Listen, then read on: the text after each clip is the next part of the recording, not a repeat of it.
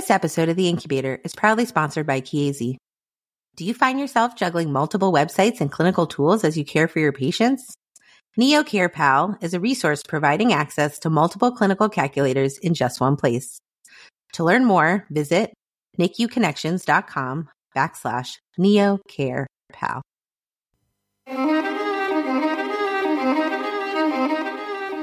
This is The Incubator, a weekly discussion about new advances in neonatology and the fascinating individuals who make this progress possible.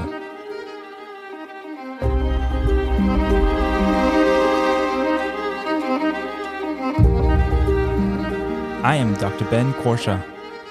And I'm Dr. Daphne Yasova Barbeau. We are neonatal intensive care physicians.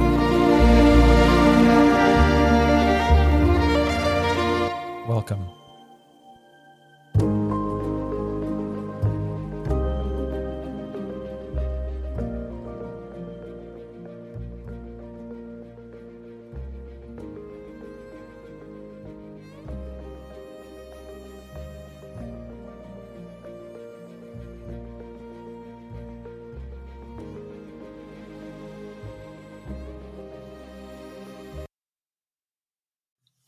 Hello, everybody. Welcome back to the Incubator podcast. It is Monday. We are at the NEC Symposium, and we are very excited to bring you some of the speakers that are featured uh, at today's NEC Society Symposium. Daphne, Daphne, how's it going today? Well, we've been really looking forward to this trip and to meet with some of the, uh, you know, wonderful people that are working so hard at the NEC Society, um, and certainly with with collabor- collaborators that are move, moving the moving the field forward, right? So the mm-hmm. the goal is a, a, world without NEC. So That's we right. can't wait That's to right. hear more. And we are very excited to bring you today uh, Dr. Gail Besner. I know I know Jen Canvasser said we have to go on a first name basis, but at least for at least while I'm introducing you, Dr. Besner, I'm gonna I'm gonna call you Dr. Gail Besner, and then then we can go on a first name basis after that. Uh, Dr. Gail Besner is the chief of pediatric surgery at Nationwide Children's Hospital. She is also a principal investigator in the Center for Perinatal Research at the Research Institute at Nationwide Children's Hospital and associate program director of the Pediatric Surgery Residency Program. She holds the H. William Clatworthy Junior Professorship in Surgery at The Ohio State University College of Medicine and is a professor of surgery and pediatrics at The Ohio State University College of Medicine. Gail, thank you so much for making the time to be on with us today. My pleasure, Ben. Uh, and Daphne, thank you so much for the invitation.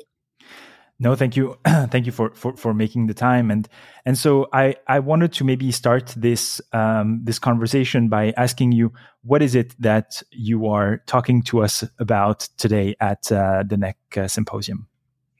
So we're going to be talking about a novel therapeutic strategy for necrotizing enterocolitis, and um, it's a medication, a medical strategy which might sound odd coming from a surgeon because as you noted, I am the chief of pediatric surgery at Nationwide Children's Hospital, but I'm a firm believer that necrotizing enterocolitis really should not be considered a surgical disease. And I feel very strongly that it's a disease that should be prevented with a therapeutic regimen perhaps including novel medications in order to prevent NEC. And the reason that I think that that's so important is because there are varying forms of NEC, but in its most aggressive form, you can start with a prematurely born baby or sometimes even a full term baby that looks perfectly fine at noon and by 6 p.m. can be dead from necrotizing enterocolitis. That's and true. so given the incredible aggressiveness that the disease um, often presents with, it makes a lot of sense to me to prevent the disease before it occurs rather than trying to catch up after the disease has already occurred. And um, you know, to become a pediatric surgeon, you have to first become a general surgeon and then you do um, specialized training in pediatric surgery. And I did that training between 1989 and 1991. And as a first year pediatric surgery fellow in 1989 in the fall, just a few days after I started, um, we were consulted for a, ba- a premature baby in the neonatal intensive care unit named Baby Boy Lewis. And he weighed 1900 grams at that time which in those days was considered really really mm-hmm. small. Not so much in these days because we can some you know uh, keep babies that are 300 to 400 grams alive now but in those days he was really quite small. And he had necrotizing enterocolitis and we had to operate. And so i remember vividly doing the operation and we were able to save enough of his intestines that he you know would be able to live and he did live and he did very well and I thought it was the best operation that mm. I ever did. I thought nothing could be more exciting than this. But I can tell you that having done this for over 30 years now, if we could find something that would alleviate the need for pediatric surgeons to do this operation, mm. I can freely speak for every pediatric surgeon in the country and in the world who would be thrilled to the skies to never have to do mm. this operation again. So I really love the motto of the NEC Society to create a world without NEC because my vision is to create a department of surgery that never had to operate on NEC mm-hmm. throughout the you know the world and that would really be the ultimate goal for me. Wow that's that's awesome. That's that's such a that's such a nice sentiment especially as you said coming from a surgeon. And and i think what's even more interesting about your presentation today at the at the NEC symposium is that one of these uh, therapeutic approaches that you are uh, talking to us about involves probiotics. And and so you are really getting into um, one of the most debated subjects right now in neonatology. Um, and so can you uh, tell us a little bit what your thoughts are on before before we talk about uh, lactobacillus reuteri uh, can you tell us a little bit what your thoughts are currently on on probiotics and where and where we stand as a field um, in neonatology so I think that one of the challenges with probiotic therapy is that nobody really knows what the best probiotic to use is, whether we should use single a single probiotic strain or multiple strain probiotics, and it's really unclear as to what the dose and the dosing interval is. But one of the biggest challenges is that there's no FDA approved probiotic therapy that can be used for newborns in the neonatal intensive care unit. So, as you know, you can go to the health food store or the drugstore and buy hundreds of different types of probiotics with no problem at all. But what you see on the label is almost never what's actually in the bottle. Mm. They could be contaminated with um, unwanted bacterial strains, or there could be fungal contamination. And so you're never really sure what you're giving to the patient if you're using this medically. And when it comes to premature babies, they're the most vulnerable patients that we take care of throughout the whole entire hospital. And we really have to make sure that whatever it is that we're giving them, whatever therapy it ends up being that's going to cure NEC, has to um, be able to have an excellent chance of preventing babies from getting the disease without causing harm. So, one of the problems is that you're giving live bacteria. And so you could have a problem with the bacteria itself. And as I mentioned, there, there have been reports of contamination of the preparations. And although probiotics have been studied throughout our country and other countries in even randomized control trials, every single one of those trials delivered the probiotics in what we call their planktonic or free living state. Our strategy is quite different. We desire to administer probiotics in their biofilm state. So bacteria actually prefer to live in a community called a biofilm in which they self produce a matrix that they surround themselves with that contains DNAs and RNAs and proteins that protect the bacteria from harm. Now, if you're a pathogenic bacteria, then doctors hate biofilms because it hmm. stops us from treating bacterial infections mm-hmm. with antibiotics. And so um, patients can get very sick if they have a pathogenic bacteria that secretes a biofilm. But what we're talking about is inducing beneficial bacteria, probiotic bacteria, to make a biofilm. And if we have a strategy that can do that, then it makes those beneficial bacteria more resistant to host defenses, more resistant to antibiotic therapy, more capable of competing with pathogenic bacteria, and more able to sustain the acidic environment of the stomach so that the probiotics can get through the stomach and make it to the intestines where they have to exert their beneficial effects. Mm-hmm. So, our strategy is really quite simple although also quite novel. And what we do is we start with a beneficial bacteria known as Lactobacillus reuteri. And one of the advantages of that particular bacteria is that it can make antibacterial substances called reuterin or anti-inflammatory substances like histamine. And infection and inflammation are two um, pathogenic processes that occur during necrotizing enterocolitis. So we start already with a beneficial bacteria that has good underlying properties. And then we incubate those bacteria with little tiny microspheres. And when those bacteria adhere to the surface of the microsphere, they start to produce biofilm. But the system is even much more powerful than that because we can load those microspheres with beneficial substances called prebiotic substances, and we can influence the bacteria to do what we want them to do. So we can influence the bacteria to make more antibacterial reuterin or more anti-inflammatory histamine or a hmm. lot more biofilm.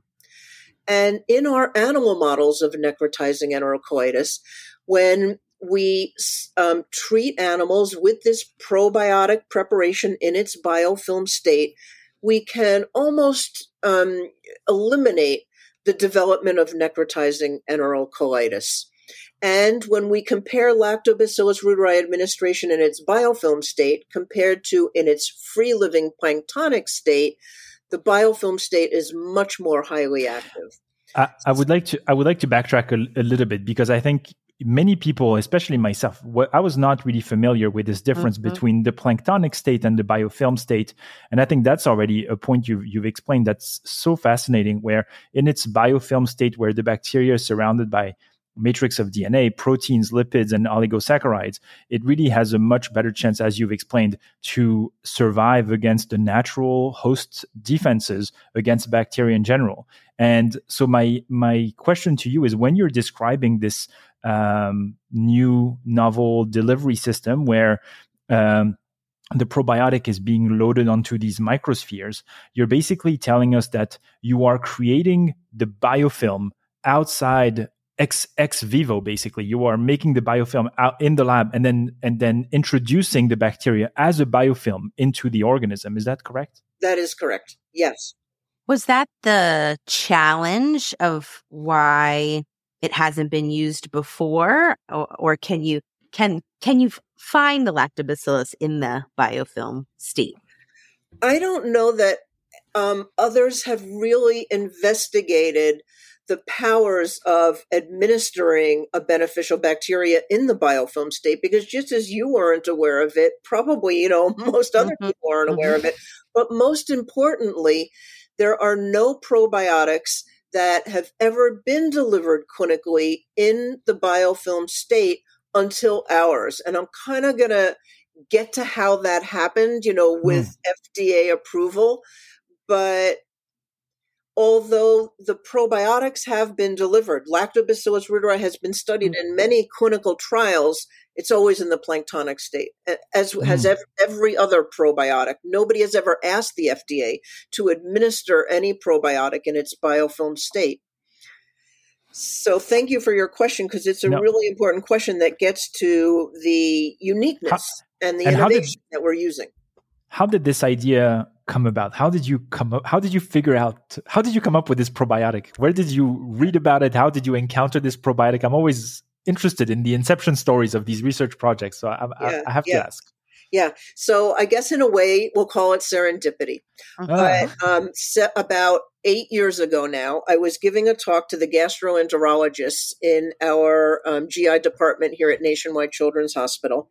And it was on necrotizing enterocolitis and potential therapies for necrotizing enterocolitis. Because before I really became invested in probiotics, I was very interested in growth factor therapy and stem cell therapy. So I was, I was presenting that to the gastroenterologists.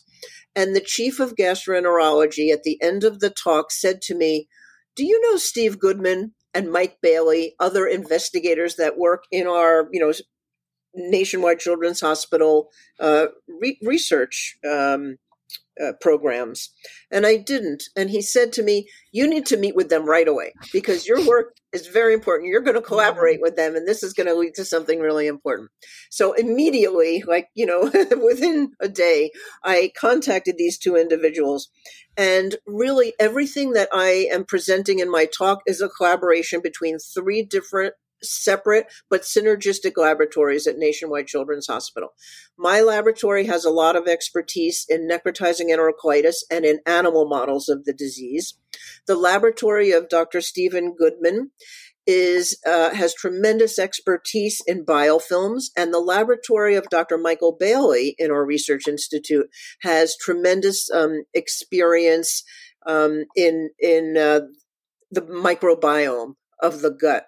And so it's really been a tremendous collaboration. And um, the three of us have much more than just an additive effect. It really is quite synergistic. And mm-hmm. we, um, you know, early on were very successful with NIH funding from the beginning of our collaboration. And, um, and we really worked together as a wonderful team.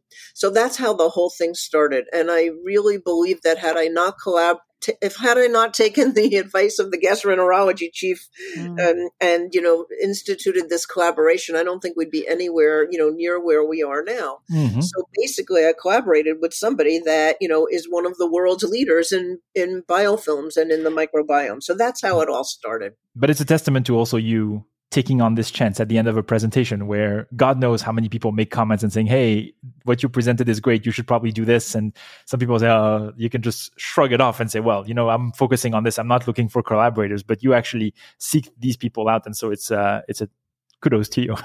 Yeah. Well, I was really glad I did. It was, it was advice. I'm glad I took that good advice. I think and, it also speaks to how important collaboration is, right? And, and we talk about breaking down silos, quote unquote, but it really is about finding people who you may not have ever thought about um, collaborating with before.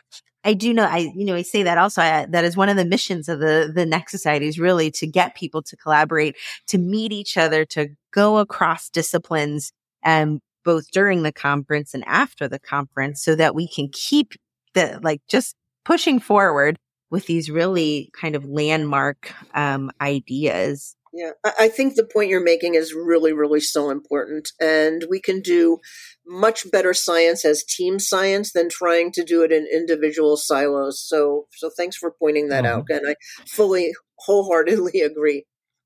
And and so the the animal data for uh, the use of Lactobacillus reuteri um, in animal models of NEC, and and and some of that data that you're presenting today is quite impressive.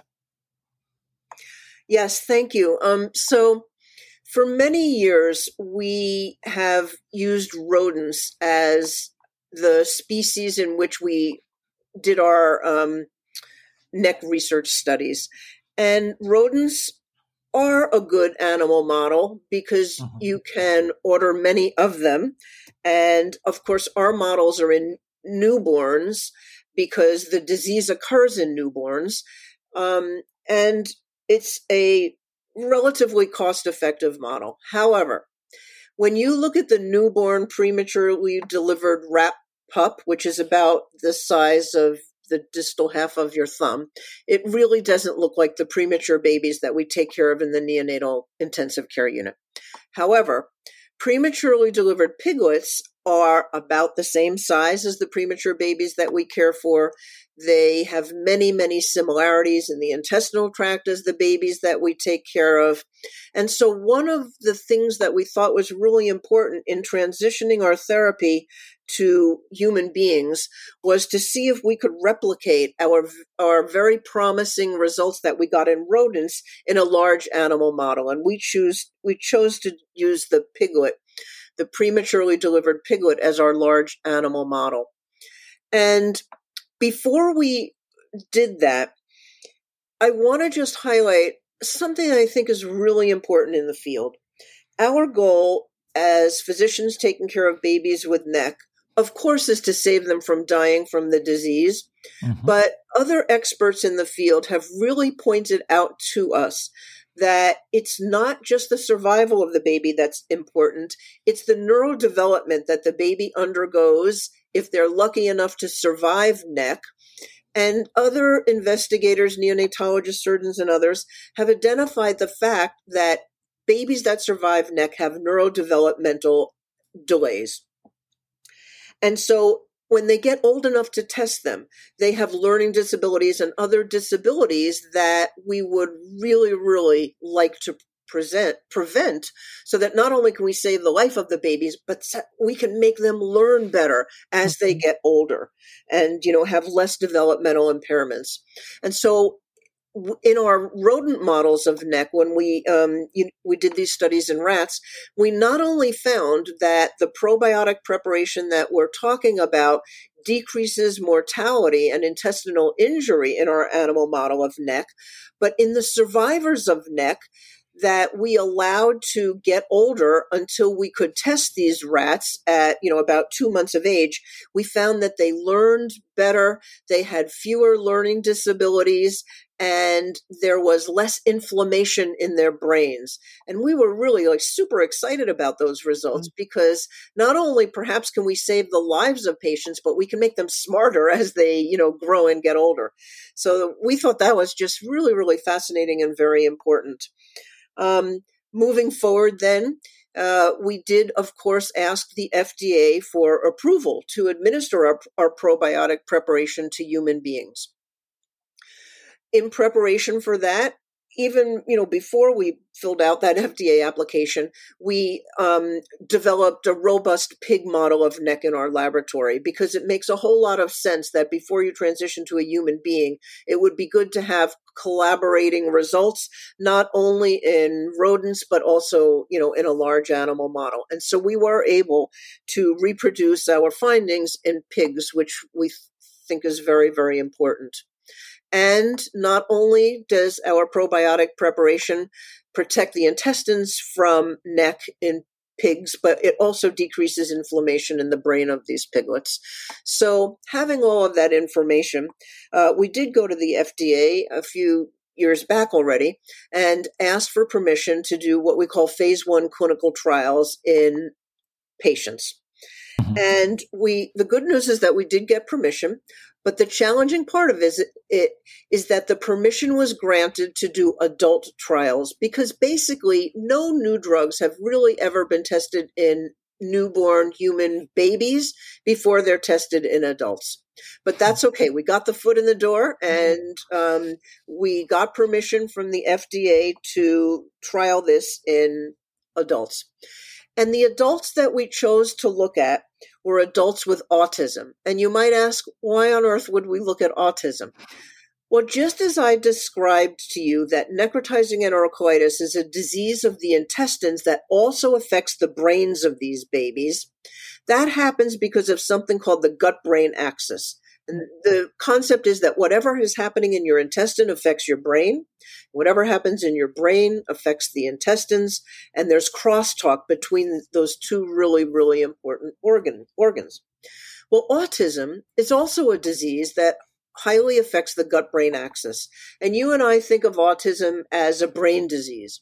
But the reality is that although that's true, over 50% of patients with autism have significant gastrointestinal complaints. And so the gut brain axis is actively in play in autism. So we chose to make our phase one trial a trial of healthy human adults that happen to have autism. we signed up uh, 15 patients and I have to say that um, people were knocking at the doors to try to register for the trial because I mm. think that families of patients with autism are so desperate for a cure that it was very easy to find the enrollees. Mm. The study was completed and published several months ago. And what we found was that the drug that we're talking about, which is Lactobacillus reuteri in its biofilm state, which is called SB121 in commercial terminology. We found that there were no negative consequences of giving it to human beings. Nobody had to withdraw from the study, but we found a really totally surprising finding. And that is that half of the patients had what we called a robust response to SB121. And when you think about phase one clinical trials, which are really very small trials that are only intended to look at safety of a drug, um, we didn't expect to see any efficacy. But there are questionnaires and other tests that one can do in patients with autism to um, grade their level of autism. And we found that half of the patients had surprisingly significant improvements in their autism scores. And that kind of really blew our minds because we just did not expect to see that. Um, but it's really a lovely and a wonderful result. So, as we plan for a phase two trial in patients with autism, we can use those human data. And now we have robust pig data to show that SB 121 protects pigs from necrotizing enterocolitis. We hope that we, we can use those data in our armamentarium to now get approval from the FDA to begin a phase one clinical trial in newborns. Mm-hmm. But the other incredible challenge with developing a drug from the bench to the bedside is the incredible cost mm-hmm. that companies have to, you know, put out in order to bring a drug from the bench to the bedside. And the most recent estimates I heard is that it costs $2 billion, billion billion with a B, uh, wow. to bring a drug to clinical use. And necrotizing enterocolitis is a disease that affects perhaps seven to 10,000 patients a year. Now, if you're the mother of that baby, then to you, that incidence is like 100%. percent mm hmm You know, mm-hmm. that is your baby, and your baby is at risk of um, harm from necrotizing enterocolitis. But if you're a drug company, and your intention, of course, is to make money, then mm. it's easier to envision that a drug company is to, going to want to invest in a drug that will cure heart attacks or stroke or cancer, which affects hundreds of millions of patients a year rather than something that affects seven to 10,000 patients a year. So you have to find a company that's willing mm-hmm. to toe the line and, you know, put in the effort and the money for a disease that is what we call an orphan disease. It, you know, doesn't yeah. affect very many patients. But fortunately, Doctors Goodman and Bailey and I are the scientific co founders of a company called Scioto Biosciences. Mm-hmm. And the company is invested in continuing to push this therapy forward so that we can not only treat patients with autism, but yeah. treat patients with necrotizing enterocolitis as well. So that's my, you know, goal in the next uh, year or two is to get FDA approval for patients with necrotizing enterocolitis so that we can hopefully repeat these studies in babies at risk of getting necrotizing enterocolitis. I mean, that's, it's a remarkable journey. It sounds like what you guys have been able to do, especially by this, uh, kind of Trojan horse, one of the, of the uh, bacteria, but also, um, in, in, in your research strategy, right? And to, to see could this help other populations? And actually, that brings me back to some of your other slides. You know, we talk uh, you know, we're clinicians, uh, Ben and I, and most of the time on the podcast, we're talking about the clinical findings and features of NEC. But your slides are really a good reminder of just the significant amount of inflammation and destruction that happens to the intestine. And so uh, that was my question was, uh, you know, are there other uses for this in other inflammatory GI problems? That's my first question. And my second is you do have a slide that shows us beautifully this NEC plus placebo and NEC plus lactobacillus. Um, do you think this is something, you know, eh, we talked a lot about prevention. So that's our goal, but could it be used as a rescue? So, all wonderful questions. So, the first question was what other diseases might this be able to treat? So, since this is a NEC symposium, um, and I am a surgeon that takes care of babies who are at high risk of getting NEC, my number one priority is necrotizing enterocolitis. But we have done other studies, particularly of a disease um, known as Clostridium difficile um, infection or CDI. And uh, Clostridium difficile, of course, is a pathogenic bacteria that results from an imbalance in your microbiome, as does necrotizing enterocolitis. There are microbiome or gut abnormalities in babies who are susceptible to getting NEC. But although I mentioned that C. diff affects 10, uh, 7 to 10,000 patients a year, Clostridium difficile colitis affects many, many more than mm-hmm. many patients uh, in excess of that and it costs billions of dollars to the healthcare system every year and it can result it results from giving patients antibiotics and you can give patients as little as one dose of almost any antibiotic and they can get c. diff colitis. And it can be really really debilitating. And we have some really lovely studies that show that our probiotic preparation can prevent animals from getting C. diff colitis and also can rescue animals that already have C. diff colitis. Mm-hmm. So, um, C. diff is a good example of uh, another disease that can be benefited from this therapy. And I can think of others, you know, as well. For instance, inflammatory bowel mm-hmm. disease that also is manifested by a lot of inflammation in your intestines. Um, uh, so if anybody listening wants to come and work at my lab and look at those other diseases, please don't hesitate to contact me. So that was one question. And your other question is about rescue. So in our C. diff animal models, we can rescue or, you know, uh, recover animals who already have C. diff before we institute therapy. In our next studies, we really have looked at prevention because it makes, I think that you could easily convince a neonatologist. Um, and these are the doctors that are taking care of these babies every day, 24 7, around the clock, 365 days a year. And I'm sure that every time a neonatologist loses a baby to NEC, they are just really wanting a drug, a yeah. therapy, anything that can prevent those babies from it's getting the disease, yeah. the, this devastating disease. So I think it's an it would be a relatively easy sell to a neonatologist um, to convince them to use a therapy if you told them that your therapy is safe, it's FDA mm-hmm. approved, you're giving something that's highly purified, we know it's not contaminated, and even if you could reduce the incidence of NEC, let's say by 75%, 50%, mm. even 25%, a neonatologist would probably buy, buy into that therapy. Mm-hmm. Um, so we've really concentrated on prophylaxis and not so much in uh, rescue at this point.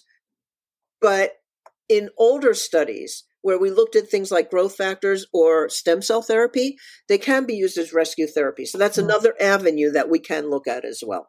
But I'm a firm believer that it's better to stop the baby from getting NEC in the first place than to try to treat them because once they're at death's door, there is no therapy yeah. that is going to mm-hmm. possibly bring back something that's dead or almost dead. Mm-hmm. Totally. I, I am fascinated by the whole story and your whole journey, as mm-hmm. Daphna mentioned, from this presentation that led you to collaborate with with your the current physicians you're collaborating with to the identification of this this novel thera- therapeutics then to the animal data. But i am wondering what is your feeling on the this the journey that you have to go on where you're being asked to study a population that is not the population you originally intended to help even though you're you're showing despite all these great outcomes in this population nonetheless you are then faced with the economical challenges of continuing on this journey and now you have to become an entrepreneur and st- uh-huh. and mm-hmm. begin how do you feel about all these detours that you are being forced to take which sadly enough are exhausting time which is a resource that a lot of patients and families are desperately needing um, while you go through all these i'm sorry you have to go through through all these hoops yeah, it's a it's a really challenging situation. You're absolutely right. So I uh, believe that when it comes to science, a physician or PhD scientist is doing what they need to do in the laboratory. And I think it would be really challenging to expect a PhD scientist or an MD scientist to go out and be able to um, garner the money that it costs to bring a mm-hmm. drug to fruition clinically.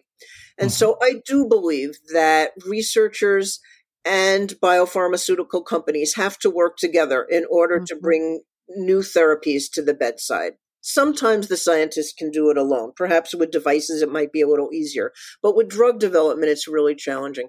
And if, if as scientific co-founders, myself and my two collaborators didn't work with a company to do this, with our company is, you know, called Scioto Biosciences, I don't think we would have gotten anywhere near where we got now. Mm-hmm. And I think the NIH even recognizes that because the NIH has grant money that is set aside particularly for academic institutions to collaborate with small biopharmaceutical companies in the early stages of drug development to try to bring novel therapies to the bedside. And we were fortunate; we got two or three of those grants, um, you know, when we started out. And I think that that really, you know, set us on our way to to you know future success. But you know, the re part of research means you're redoing it a lot mm. and it is challenging and it's not for the light of heart. And I really think that um, the key to successful research is persistence. Um, it takes a little bit of luck and some serendipity and mm. a lot of persistence and not letting anybody tell you that it can't be done. And if mm-hmm. you don't get mm-hmm. your NIH grant the first time, reapply and reapply. And, you know, people say that you have to write 10 grants in order to get one funded. And maybe, you know, it might be even worse than that now. Mm. But I don't think we can ever give up uh-huh. because I'll tell you why. As a surgeon, as a pediatric surgeon, if I'm on call and I get called to the neonatal intensive care unit because there's a baby with necrotizing enterocolitis that needs surgery, I have to meet with those parents before mm-hmm. the operation. And I have to tell those parents that there's only a 50% chance that their baby is going to survive.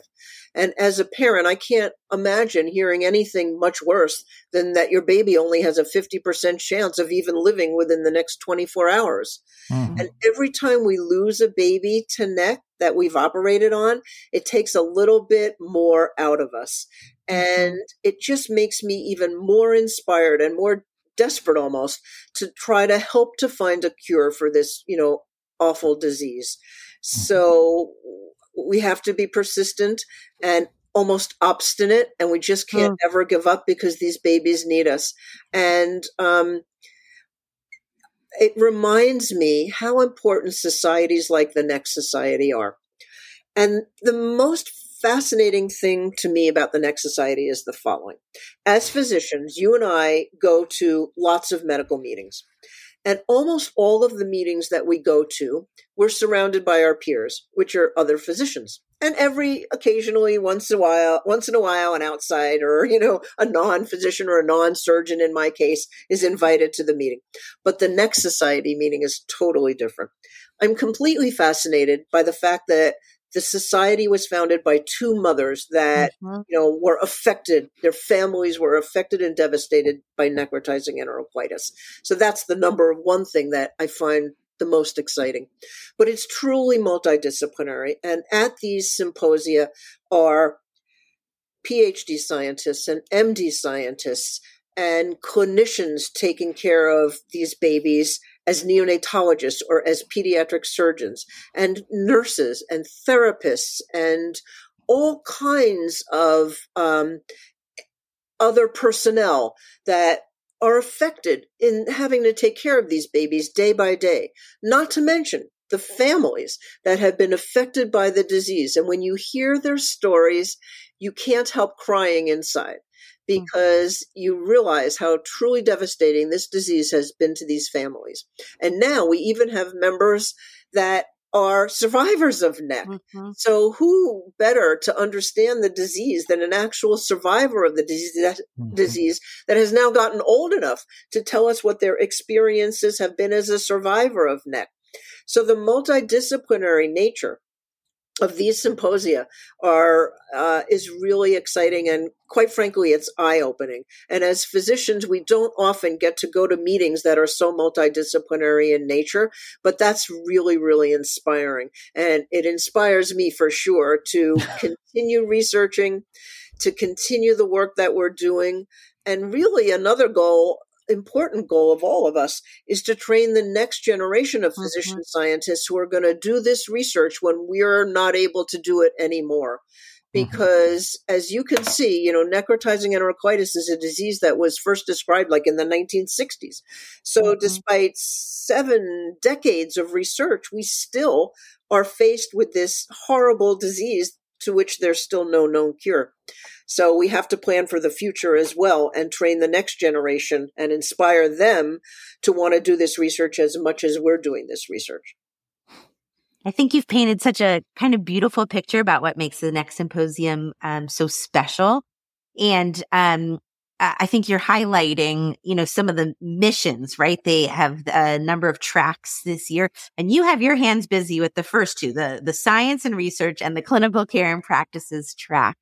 Um, and I wonder, you've spoken a little bit about the difficulties in funding for this type of work, um, specifically, and kind of what is our role as, you know, clinicians in, in advocating for, for change, especially to study like orphan diseases. Yeah, I think that we have to be ambassadors.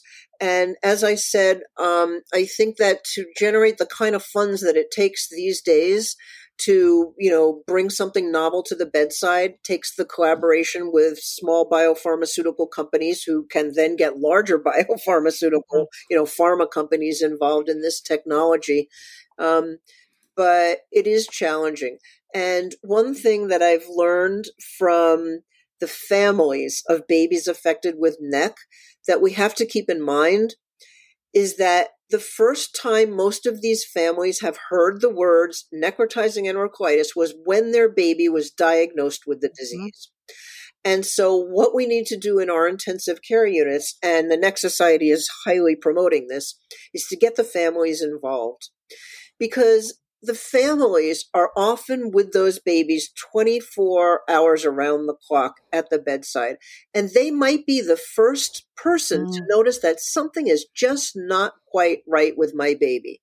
Mm. The, you know, the physicians are taking care of a lot of babies at once, and the nurses have more than one patient at once.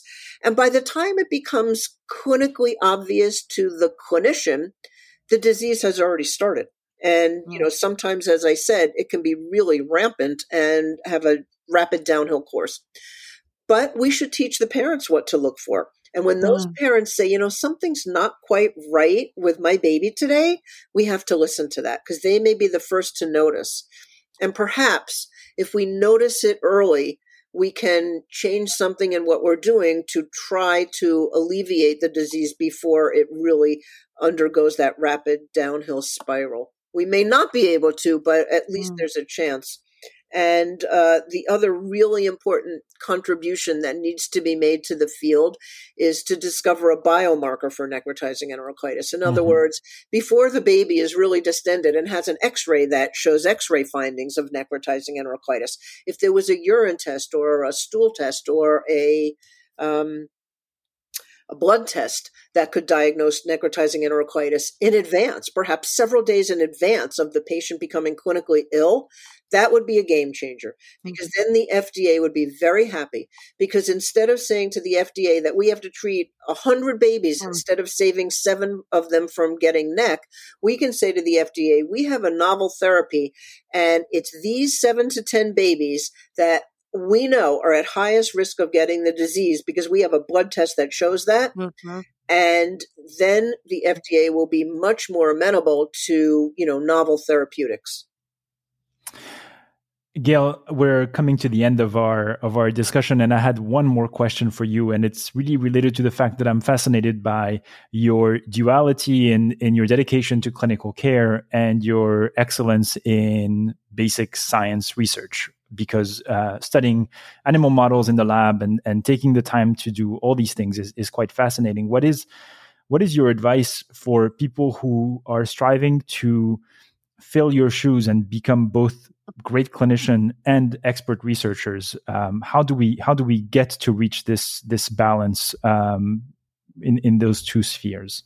Yeah, uh, thanks for asking because I have people that come to my office um, not infrequently. They um, may be physicians, they may be PhDs, but if they're physicians, I can tell you that if they're interested in having a clinical practice and doing research, someone has told them that it can't be done. Right. And that really upsets me because I believe that it can be done. And the advantage of being an MD who does research is that we're kind of in the nitty gritty of it and we're there taking care of those patients and struggling with problems at the bedside that we can conceive of might have a therapy that we could find in the laboratory. So, in terms of significance, the clinician scientist really gets the significance of what diseases really need to have intensive research dedicated towards those diseases. Now, the downside or the advantage for the PhD is that they have a lot more time. They don't have to, you know, deal with all the clinical stuff that we have to deal with. And so they have an advantage in terms of time and training. They're extraordinarily well trained. I can tell you because my husband is a PhD, so I don't mind talking about PhD scientists. but but um, don't discount the power of the uh, physician scientist or the surgeon scientist either, mm. because we really get the clinical significance of what we're doing. So to answer your question, I think that the number one thing that I look at when that person sits down at, at my office table is do they have the passion and do they have the willpower to make it work? Because it isn't easy. And it's like wearing two hats. It's almost like being schizophrenic. You have your doctor hat and you have your scientist hat. And you have to, you know, kind of find the time to be able to do it all. But if you have a burning desire within you to do it, then don't let anybody tell you that it cannot be done because I believe that it can be done. And I'm not minimizing the um, uh, the challenges or the difficulties that one can encounter. I mean, I've been doing this research for 30 years, but there mm-hmm. are physician scientists have, that have been doing research for 40 or 50 years and mm. just coming to incredible findings. We have one of them in our research institute now who after 50 years has, you know, made a discovery that's just mind-blowing. Mm. So don't ever give up and don't ever let anybody tell you that it can't be done because it can. Hmm. I love that. I think this is a great uh, touch for us to end on. Uh, Gail, thank you so much for taking the time to sit down with us today. Uh, we hope to run uh, into you again during the NEC symposium, and uh, we will link a lot of the uh, papers that you quoted in your presentation on the episode page. So, for people who are interested in finding out more about uh, Lactobacillus reuteri and some of the papers that have already been published on the subject, so um, then we'll, we'll, we'll, link all that stuff in the episode page. Thank you, thank you so much for uh, for taking the time to be with us today. Great, thank you for your for your time as well. Really appreciate it. Our pleasure. Thank you for listening to The Incubator. If you like this episode, please leave us a five star review on Apple Podcast or the Apple Podcast website. You can find other episodes of The Incubator and new shows from the Incubator Network on Apple Podcasts, Spotify, Google Podcast, or the podcast app of your choice. We would love to hear from you, so feel free to send us questions, comments, or suggestions to our email address, nicupodcast at gmail.com, or by visiting our website, www.the-incubator.org. You can also message the show on Instagram or X, formerly known as Twitter, at NICU Podcast. Thanks again for listening and see you next time. This podcast is intended to be purely for entertainment and informational purposes and should not be construed as medical advice. If you have any medical concerns, please see your primary care practitioner. Thank you.